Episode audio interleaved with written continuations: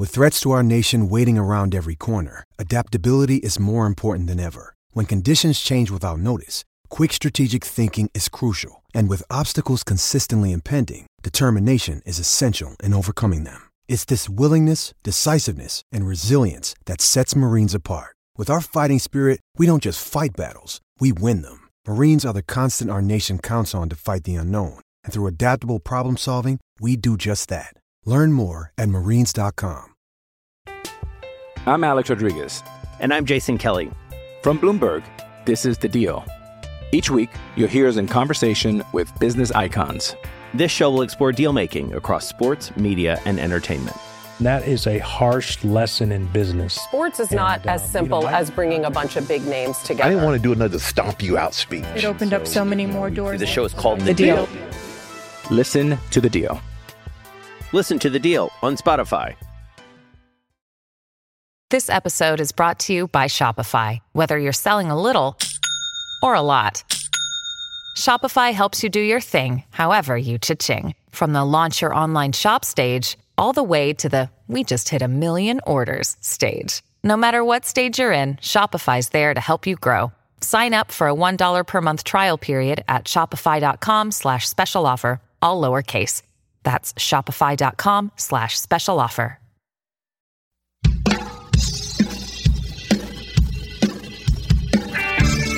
Hello and welcome back to the Weak-Side Podcast. I'm Jenny Vrentas here with Conor Orr, and at the risk of jamming your feeds with another MMQB mock draft, we did one on the MMQB Monday morning show. Now we have one on the Weak-Side Podcast feed.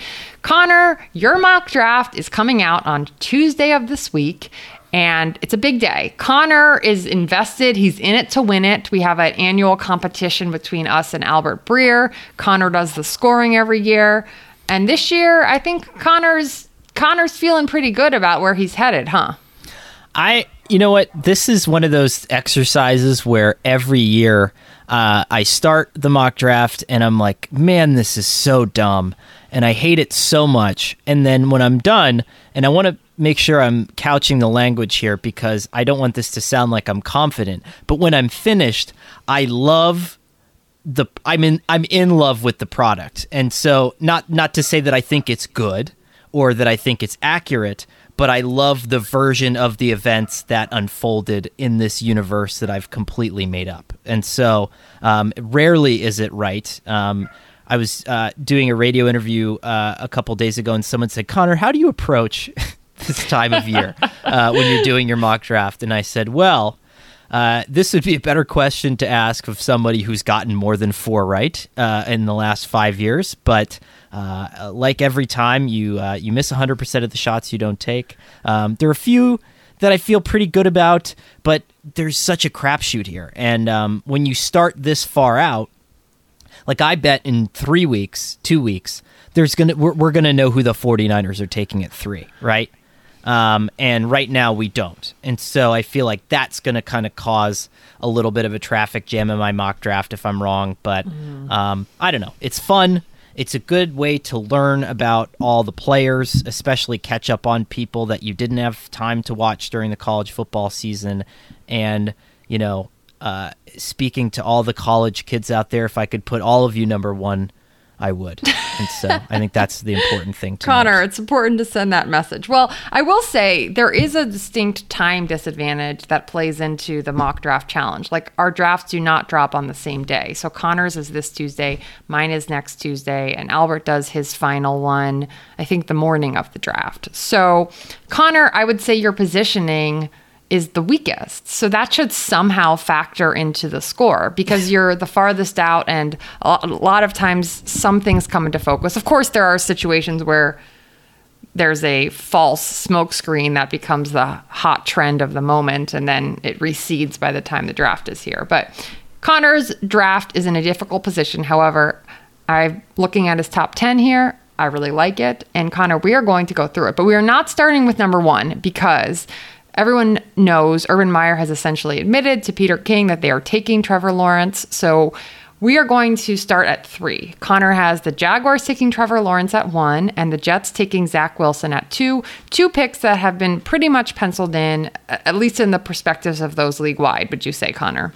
Yeah, I, I think that's fair. Um, and I, you know, I, I'm not sure exactly how we got there on on Zach Wilson, uh, but I, I like him. I think he's uh, a lot of fun to watch. I think the Jets have kind of dialed in on him, and I guess the reason that I feel like that cemented is you know all the big national reports that came out about um, the following that big day of quarterback trades, where uh, bec- you know teams were looking to get up to two maybe to get Wilson, and the Jets told everybody no, which just I think leads us both to believe that Wilson is the one that the Jets were kind of holding on f- there for. Um, unless this is a draft day scenario, in which case it's Vontae Mack no matter what. So, um, yeah, we're going to start at uh, number three with the We're 49ers. going to start at three. Okay. So the 49ers have also clearly come up for a quarterback, but the question is which quarterback they will take. So, Conor, you know, this is really a a lot of drafts are going to differ here, I think. So, who do you have the 49ers taking as their next quarterback? I have Trey Lance, and I stayed with Trey Lance. I uh, when we did the offseason quarterback carousel at the beginning of March, I had the 49ers trading up to two to take Trey Lance. Um, I, I just feel like if you add in, like everyone's saying Mac Jones, Mac Jones, Mac Jones, and I just feel like Kyle Shanahan wouldn't go bananas to trade up for a guy that maybe in two years is as good as Jimmy Garoppolo was during that Super Bowl run. And so I feel like Trey Lance has um, all the uh, uh, intangibles of what Garoppolo might give you with the added upside of that power. Um, he's mobile he adds an element to the offense that it doesn't contain presently. And mm-hmm. the reason that I settled on Lance was because right now the 49ers are holding on to Garoppolo. And so I feel like they're holding on to Garoppolo because you're taking a quarterback that you feel might need a little bit of seasoning. And in my mock draft, I, I do note that Lance has by far the fewest collegiate attempts out of any of the consensus five guys. In fact, he has about half of the college attempts that, that Mac Jones has, and Mac Jones has fewer attempts than Justin Fields, Zach Wilson, or Trevor Lawrence, who has by far the most. And so um, I feel like those are the two reasons why um, up athletic upside plus the fact that you probably feel like he needs a little bit of time is why I, I'm, I'm going with Trey Lance. Yeah. And even though the 49ers are in a position who, where they're going to get the third quarterback after the, the first two go off the board, who we have a pretty good idea of, and clearly they traded up with an idea that whoever they could get at three, they would really like. It's it feels like this is something that they're really holding their cards close to the vest. Ultimately, it's going to be Kyle Shanahan's decision. They hired him because of his offensive scheme, because of his ability to work with and develop quarterbacks, and so this is his pick. So I don't think there's going to be a lot of information out there. He is a, a pretty secretive guy from what we've seen through the years, Conor. So uh, ultimately, it's his call, it's his decision. He's going to have certain things that he's looking for. But I think you lay out a pretty compelling argument for Trey Lance. So, okay, pick number three Conor Orr is giving Trey Lance, quarterback, North Dakota State, to the San Francisco 49ers. All right, moving on.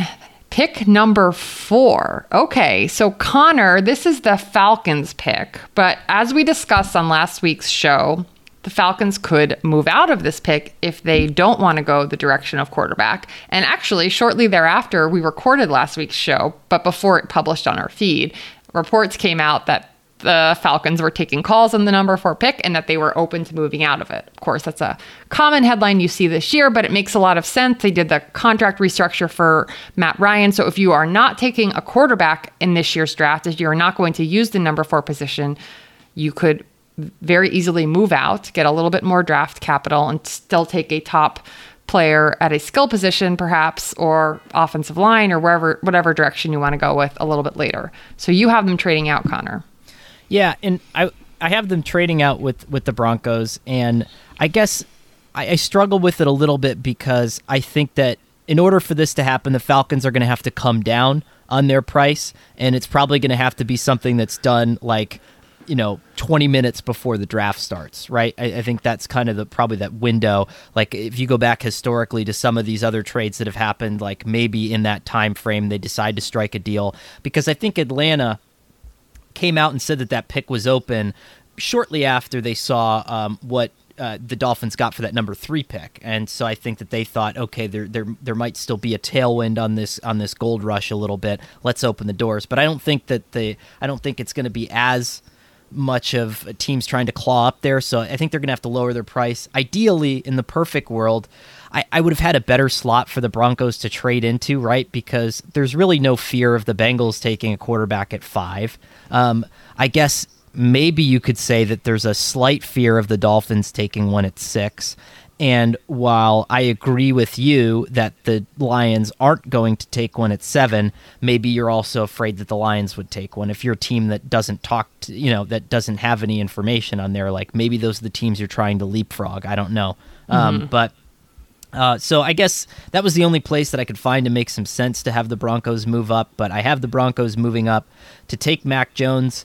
Uh, and I just think this makes the most sense. I think that the Broncos already have some familiarity with Mac Jones. They did, did a ton of work on Jerry Jeudy last year, uh, so they know what Mac Jones is capable of. Uh, they already have information inside of Saban's camp. There's friendliness there. They probably feel like they have a good grasp on him. Pat Shurmur. Uh, doesn't seem to be the kind of guy who wants that mobile next generation quarterback yet. Uh, I think he he prefers that pocket style passer, and so with all those things in mind, and and Mac Jones is best suited for an offense where you know you are looking to run the ball first, and that's what Vic Fangio wants to do. So combine all those things together, and I think you have. Uh, Mac Jones going at four to the Broncos, but who knows? I mean, you know, that's uh, this is this is the or Oracle mock draft. This is like essentially the biggest Oracle, right? And and uh, yeah, it's just sort of a poor advertisement for the Oracle in general, you know. But we'll see. Maybe Mac Jones goes at four to the Broncos. Who knows? I, I don't think that's a fair assessment, Conor. I'm very excited about this mock draft that you're putting forth. So okay, so you've got you've got Mac Jones, quarterback, Alabama, going at four to the Broncos, who haven't done a lot at the quarterback position this right. offseason. So I think it makes sense that they would need to get a guy in the draft and don't want to miss out, so might move up. All right, Conor. Yeah. On to pick number five, the Bengals. All right, so I have Penei Sewell here, and um, I, I, know I, I love Bengals Twitter is tearing itself apart over Penei Sewell versus uh, top offensive weapon, and I'm not sure where you fall on this, Jenny. I'd actually be really interested to hear your take on this. But to me, it's offensive line first, weapons second, right? I mean, mm-hmm. there there doesn't seem to be an argument here, although there are a lot of people, especially folks on the analytically minded side, that are telling me that I'm wrong, and and that's fine. Everybody's uh, kind of got, got their opinion. But if your quarterback almost got his knee destroyed, I think that that's the universe pointing to you and saying you need to do much better uh, than you currently are at protecting him him. And so I think Penei Sewell makes some sense. And the second reason there is the reason I, I, I have Penei Sewell over um, Rashawn Slater is that mm-hmm. Sewell did a lot more zone blocking in Oregon, and that's what the Bengals do. And so, for those reasons, I have him there, even though Slater might be a better offensive tackle, and I think he actually might go for uh, before Sewell in the regular draft. In this scenario, that's kind of how I have everything laying out. Yeah, and I think that's interesting because there has been a lot of conversation. For a while, we thought Sewell would be the first tackle to go first, but in the last few weeks, there's been a lot more talk. Could Slater jump him? And as for the team building, Conor, I'm 100% in your camp. I think part of the reason Andrew Luck is out of the league right now is because the team that he played for had an outside in approach to roster building rather than inside out. And I think there's nothing more important than the offensive line, especially the way we saw Joe Burrow get, you know, battered last season um, behind a, a, offensive line that needed a lot of improvement. So they're in a great spot to get a great franchise tackle, and uh, yeah, it seems like a perfect fit. Yes. All right. So yeah, I feel good about that one. Um, we'll see. I mean, and again, uh, for those of you who are curious about the Jenny Albert Conor mock draft competition, you do get points. Uh, just less points for nailing the team and the position. And so my mm-hmm. hope is that I've kind of moneyballed this mock draft to the point where I'm picking up a lot of just one pointers and, and, and maybe not as many three pointers, but, you know, hopefully hanging on there. I just can't imagine that they're like, yeah, Joe, go Joe Burrow. We we got Riley Reiff, and so that's fine. Uh, and we fixed all the problems, and mm-hmm. go back out there and play in front of that offensive line. That that to me would seem bonkers. And uh, you know, mm-hmm. I don't know. And and Reiff can play guard too, so he can bump down for everybody that's yelling at me and saying that he's going to stay at tackle. And so anyway. Uh, yeah, I mean, you had the number one pick overall last year. You got Joe Burrow, a, a team that a lot of other te- a player that a lot of other teams wished they were in position to get, and now you have to make sure that he's in a position to succeed. And there were too many times last year where he just didn't have enough time to make a play and he was constantly running for his life and then ultimately he gets injured. So it, it, it almost it was at the point last year where you were just were every play you were worried he was going to get injured until he mm-hmm. finally did. And so that's why I think they have to go in this direction. It's of utmost important. Definitely. Importance, excuse me. Okay. All right. On to the next team. Pick number six, the Dolphins, who are in this slot via the Eagles. So I have them going with Kyle Pitts, and for everyone who is gracious enough to subscribe to the Gary Gramling uh, Monday podcast, which Jenny and I were also part of, Kyle Pitts lasted until like the middle of the in the teens, and so I was I was like horrified. I was like, is there something about Kyle Pitts that I I'm missing here, which is more than possible, but I I I think he looks great, and I think he would be perfect in that offense. But if I was the four, you know, if I'm the Dolphins, I like him slightly more than any of the receivers just because there's all the things that you're getting from all the receivers, plus a little bit of blocking, plus a little bit of position versatility there. Mm-hmm. Yeah.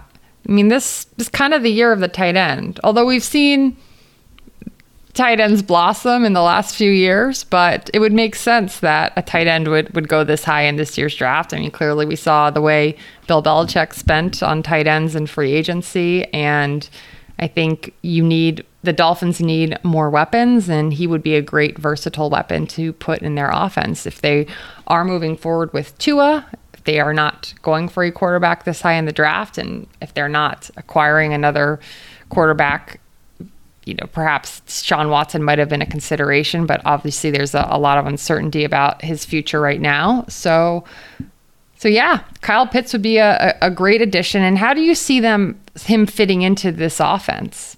It's a good question. Um, I I thought uh, you know their their new offensive coordinator George Godsey um, was in New England during that really formative time for the Patriots when they ran a lot of the, the two tight end stuff that sort of changed the game for New England. And I think it's coming back around.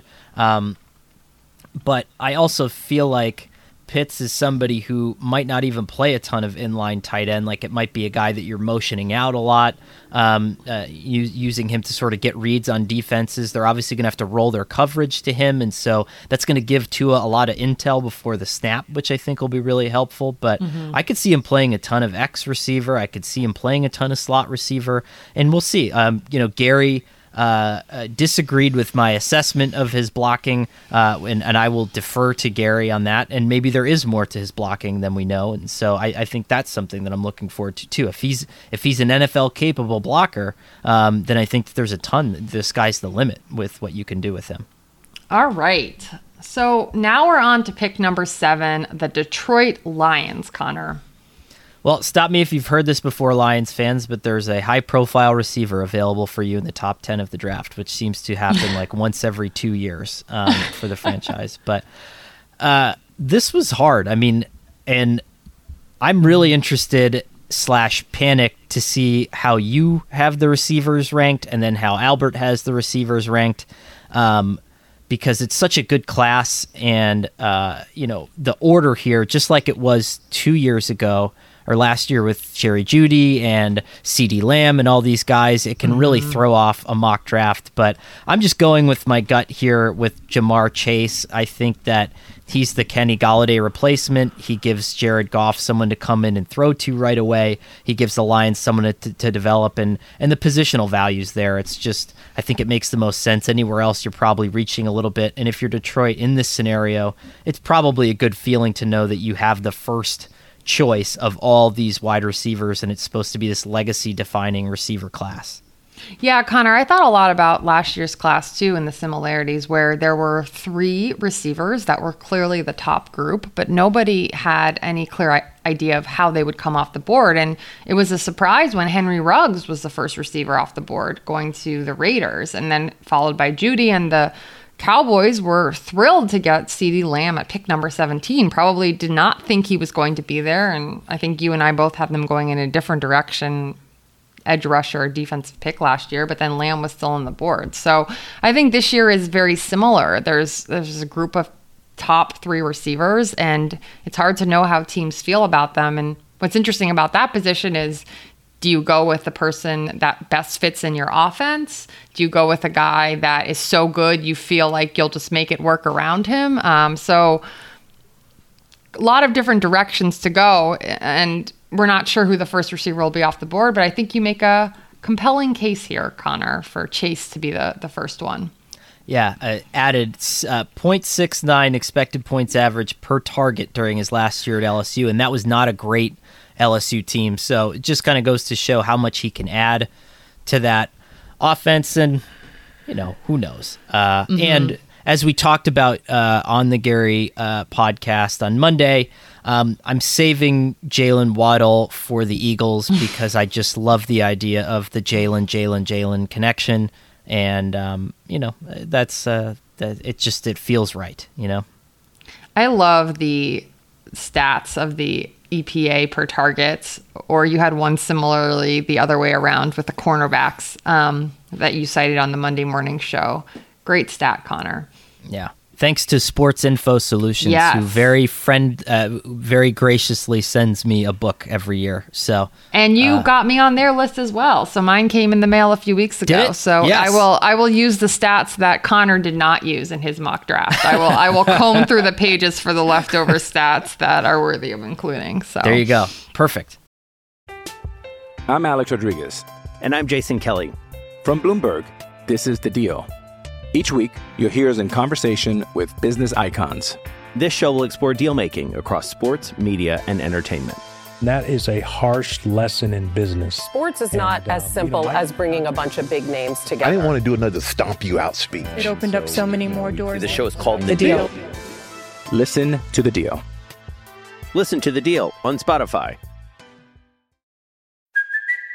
It's Kaley Cuoco for Priceline. Ready to go to your happy place for a happy price? Well, why didn't you say so? Just download the Priceline app right now and save up to 60% on hotels. So, whether it's Cousin Kevin's Kazoo concert in Kansas City, go Kevin, or Becky's Bachelorette Bash in Bermuda, you never have to miss a trip ever again. So, download the Priceline app today. Your savings are waiting. Go to your happy place for a happy price. Go to your happy price, Priceline. Well, why don't you just tell us? We've gotten to seven, so why don't you just give listeners a little bang, bang, bang of eight, nine, ten, Conor? Um, Okay. And All on right. an even number. Let's do it. Um, so to finish out the top ten, Panthers taking Rashawn Slater out of Northwestern. Um, again, Gary seems to think that Justin Fields is the pick here, um, and he wants uh, Gary. You know, I, I he is the opposite chaos. Like we talked about this yesterday on the podcast. I don't know if it was on the podcast or off air, but the difference between good chaos agent, bad chaos agent. Gary is chaos for the sake of chaos. Um, I'm Wow. chaos for the sake of making you laugh. Chaos for the sake of chaos is at least even for a split second having Teddy Bridgewater, Sam Darnold, and uh, uh, Justin Fields on your roster at the same time. That feels crazy to me. Um, Maybe Bridgewater would be moved. That's true. Maybe you get rid of him before then. Um, yeah, that's true. Maybe you do that before the draft starts. I, uh, yeah, you know, it would really screw that up if they gave him to Denver and then. pff, Oh Bu- man, bye-bye Conor, you or know, mock, I you was know. just gonna say, you know what? That's probably gonna happen beforehand, and then see that's that's what I'm talking about. The position where your your draft comes in is that you're at a Mm-hmm. you're in this your your mock drops right before like the pre-draft flood of information. You know what I'm going to do? I'm going to do a. I'm going to do a second one this year that I want to be graded on. Uh, and you know what? This is a great idea. Yeah, because I, I would say that the reason that I picked this is getting a little deep into the mock draft weeds. Um, but for anyone at home who likes to do their own mock drafts, you know, I, I think it's it's a worthwhile discussion topic. The reason that I like the first slot is because so often all the conventional wisdom kind of hits a point uh, where we've agreed on everything, and then from the point where mine comes out to the point where Albert comes out, that's when all the craziness happens and everything gets zigzagged. And then, like the morning of the draft, we all mm-hmm. come back to, of course, it's this way. This is the way it has been all year. Like, I don't know why everybody's thinking about things in a different way. And so I did kind of like that. Mm-hmm. That said, two years in a row of very few direct hits uh, has been frustrating. And so maybe I'll, maybe I'll throw out a second one, you know? Yeah. I mean, I think that's true to an extent, Conor. I like where you're headed with this. It's the same uh, same theory that you hear scouts saying a lot is stick to how you felt at the end of the football season when you were grading the film rather than how you feel after the combine or the pro day or all of these meaningless obstacle courses that players are sent through. The mm-hmm. only problem with that is sometimes teams act in ways that tip their hand and then that information is valuable so sometimes Correct. that's top 30 visits or an interaction at a pro day or potentially a trade or another roster move and so when you do have kernels of information that teams can't help but giving away information on, then sometimes that does help inform the picks. But okay, yes, we did have a robust debate about the Panthers pick on the Monday morning show. So Conor is going in a different direction here at eight. And then, all right, nine and 10, Conor. So Patrick Surtain to the Falcons because remember Falcons have traded back from uh, uh, from the number four spot with Denver there. Um, again, I mean Sertan seems like the best option um, really dominant player in Alabama's secondary, and the Falcons, I think, need a lot of help at that position, and they can pair him with their first round pick from last year and uh, help kind of rebuild that secondary. And then at 10, uh, the Cowboys, this will be one of those where they're going to have to yank the phone away from Jerry Jones. He'll probably want to grab maybe uh, Jaylen Waddle, or maybe he wants to get, um, you know, Devonta Smith or one of these other great receivers to continue strengthening uh, a strength. But um, their defense uh, just has so many problems, and they lost more uh, talent. Chidobe Awuzie going to Cincinnati this offseason. So I have Jaycee Horn going there. And uh, I like him because the Cowboys have Dan Quinn now, and uh, Jaycee Horn actually almost split directly man and zone. So he played half snaps in man, half his snaps in zone at South Carolina. So he has a lot of experience doing both. He can come right in, comfortable both ways. So that's uh, that's who I have rounding out the top ten. All right. Well, Conor has sent me a couple more picks that I'm peeking at now, but we'll save those for people to read on the website. But good stuff, Conor. I really, uh, really into your mock draft, and I like the idea of you putting out another one, perhaps uh, that Monday or Tuesday of draft week. So with the ability to then revert back to this one if it's more correct. okay, so now we're kind of going into the oracle mode of like multiple parts so that like, you know, you can maximize partial credit, take the the best of whatever picks you had. I, I really like it, Conor. The CYA, Smart. The, co- the cover your, you know what, uh, a, a, a, defense. Yeah, no, that's uh, that's what I'm all about here. So all right. Well, so this was this was an awesome exercise. Well, in theory, be back with with mine next week, but I can't imagine that going well. I, I don't I not feeling not feeling too strong about my my intel in this year's draft, Conor. So do you understand though, like because we did this last year, and I I like not looking at it until we do the show. Um, but that show that we do every year is the queasiest that I am uh, before the draft because it's like I think I've said this before, but it's like looking at the smart kids paper before you turn yours in, and Conor. then you're like, oh no, oh no, oh no. But you were on, you were dead on so many times, like the last few years. Like uh, nobody was listening to you about Daniel Jones, for example, like that, and like these little like nuggets that you have that like come out of nowhere and click the whole thing into place. You know. Well, that's a very uh, charitable view of last year's draft for, for sure. So, uh, but uh, but yeah, we'll we'll have more discussion to come on next week's show, Conor. Okay. Um, all right, so you, you the, the top of the show has really all been the Oracle, but we're, we're going to stick to tradi- tradition and continue with another Oracle segment. I mean, it's it's really a bonus Oracle this week, so I mean, really, we're our listeners are hitting the lottery. Yeah, lucky you uh, that you can go out and uh, and and listen to all this these false prophecies. It wouldn't be the Weak Side podcast if we didn't undercut our own picks, Conor. True. Uh, very true. So I have two. Uh, so you can read this in uh, the mock draft that's coming out tomorrow. And for some reason, there are two. Like you know what it's. You know when uh, um, somebody does those uh, those mind reading seminars. Do you remember that guy? Um, God, he was on like Dr. Phil and Oprah all the time. It was like my mom was super into him. Maybe it was like John Roberts or something.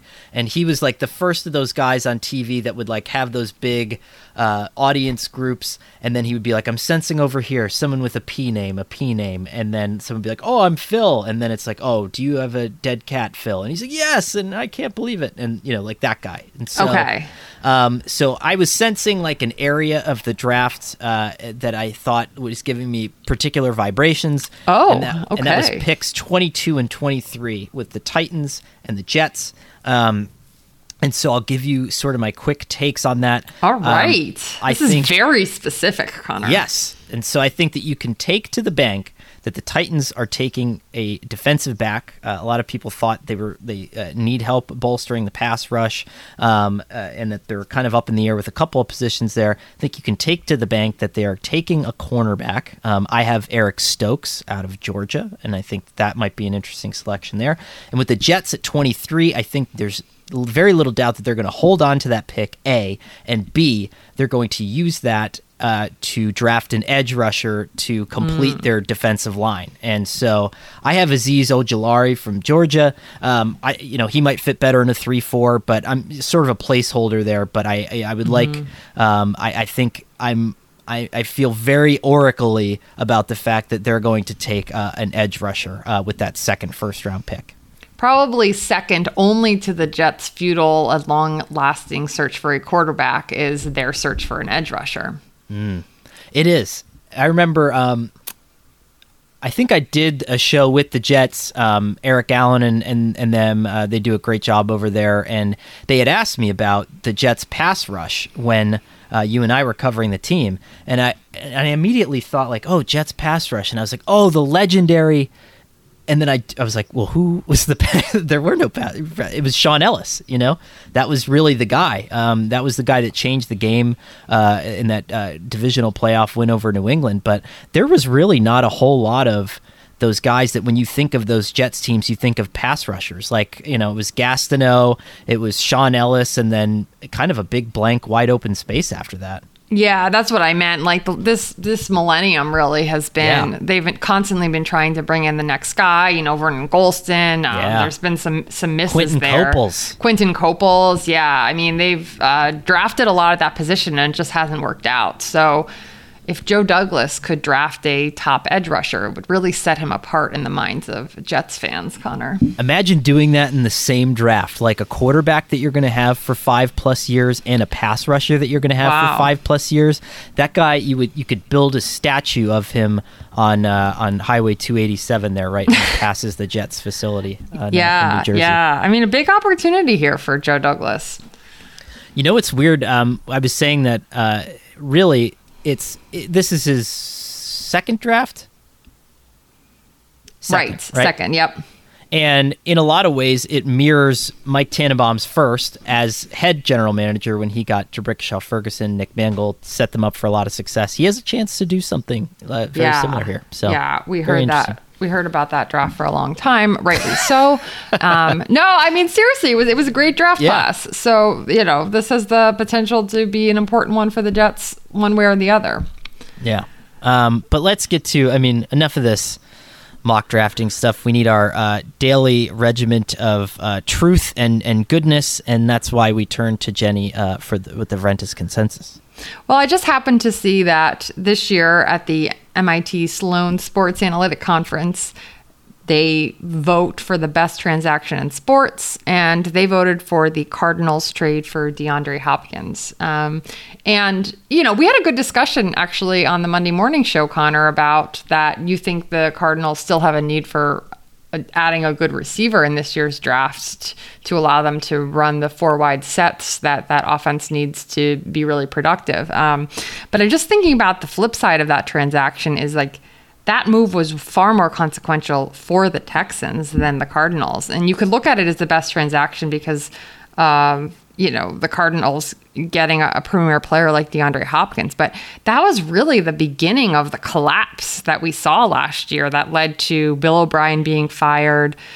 Jack Easterby being under the microscope as to the role that he's played with the team, uh, the beginning of Deshaun Watson's alienation from the Texans, and certainly that does not include uh, what has happened the last few weeks that is a different level that is serious allegations of, of sexual assault and harassment. So that's an entirely different category. But just in terms of how the franchise went so quickly from a lead against the chiefs in arrowhead stadium to the disarray that resulted in the 2020 season um, it just is a reminder of, of how um, significant the ripple effects were from that one transaction for the Texans franchise. So I just was thinking of that. And it's interesting to see it be named as the best transaction for a team when the negative impact was far more significant, I would say, for the team on the other end of it. Yeah, it really is amazing how, like, some of these things, like, maybe it's building towards something, but there's always that moment. Um, a lot of people use Jenga as an example, but I prefer Kerplunk because the pieces are smaller. But like you take the little kerplunk straw out, and then all of a sudden, boom! You know, everything just uh, breaks apart. But yeah, what a great. Uh, um, what a great take, and I do I do agree. I mean, I think that uh, that that's one of those things that we'll be thinking about, especially if the Cardinals win. We need the Cardinals to win a little mm-hmm. bit more, yeah. and boy, does that just mm-hmm. really rub some salt into the wound there, um, and and make it even more ridiculous uh, of a deal. But yeah, really interesting how that all uh, and crazy how that all worked out. But I yeah. agree. I think they, they should take another receiver. Take another one. I thought it was strength an interesting take. It was an interesting explanation. And yeah, certainly things didn't come together for Arizona the way we thought they might even early in the season. Uh, didn't end up uh, we we were high on them early, Conor, and we thought they were going to be a, a, playoff team last year, and they fell a little bit short ultimately. So it'll be interesting if they take the next step forward this year. But yeah, the team on the other end of the transaction really went into a downward spiral after that point. So, are you are you fired up about next week? Like s- s- quietly, like I know that you're, you know, I know that your game is kind of like you know, uh, very uh, understated confidence, but qu- quietly there's like that Ghostbusters backpack of confidence and, and fire and uh, and determination. So I know I, that that's in there. I feel like mock drafts are terrible for a person of my personality type who like second guesses everything because then draft day comes and you're like, I had that name in there and I changed it at the last minute, you know? So it always comes with that feeling of I was so close, but I didn't write the name down, you know? But ultimately, in, you know, in our mock draft challenge, really what's at stake is like, nice bottle of rosé, Conor. So it's not like our jobs are on the line for general managers around the league. So at least we can have a little bit of fun with the exercise. We should we should just name it the Rose Trophy at this point. Like and really, the, yeah, two years running, a bottle of rosé was the prize. So very nice. Um, yeah, well, thanks for going down my picks with me this week, Jenny. If anybody wants to, um, as we always encourage you to leave a rating and review, um, it helps people find the show. But also in that comments, you can again tell us what you think of the show, but also tell us who do you think is going to win the mock draft challenge this yes. year. Maybe we'll throw a poll up at some point. Um, Jenny, like you ran away with the poll last year. I remember posting something similar. You you beat me, obviously, um, but I remember our audience uh, had zero confidence in me to begin with, rightfully so. And uh, we'll see if that trend continues. But I, I would invite you all to leave us a rating and review, maybe a message of encouragement for your favorite Weak-Side podcast mock drafter. We could, Lord knows, we could use it. So there you go. I love it, Conor. The Weak-Side podcast is me, Jenny Vrentas, and Conor Orr. We are produced by Shelby Royston. SI's executive producer of podcasts is Scott Brody. Mark Mravic is the emeritus executive director of the MMQB. Our theme music was written and composed by singer songwriter Ryan Harris Brown, whose latest album, Stranded in the Present Tense, is available now on all major streaming services. Keep, up with the Weak-Side podcast by subscribing to our new feed. And as Conor said, please leave a rating and review, which really does help other people find the show, which is also available on Spotify, radio.com, Stitcher, or wherever else you find your podcasts.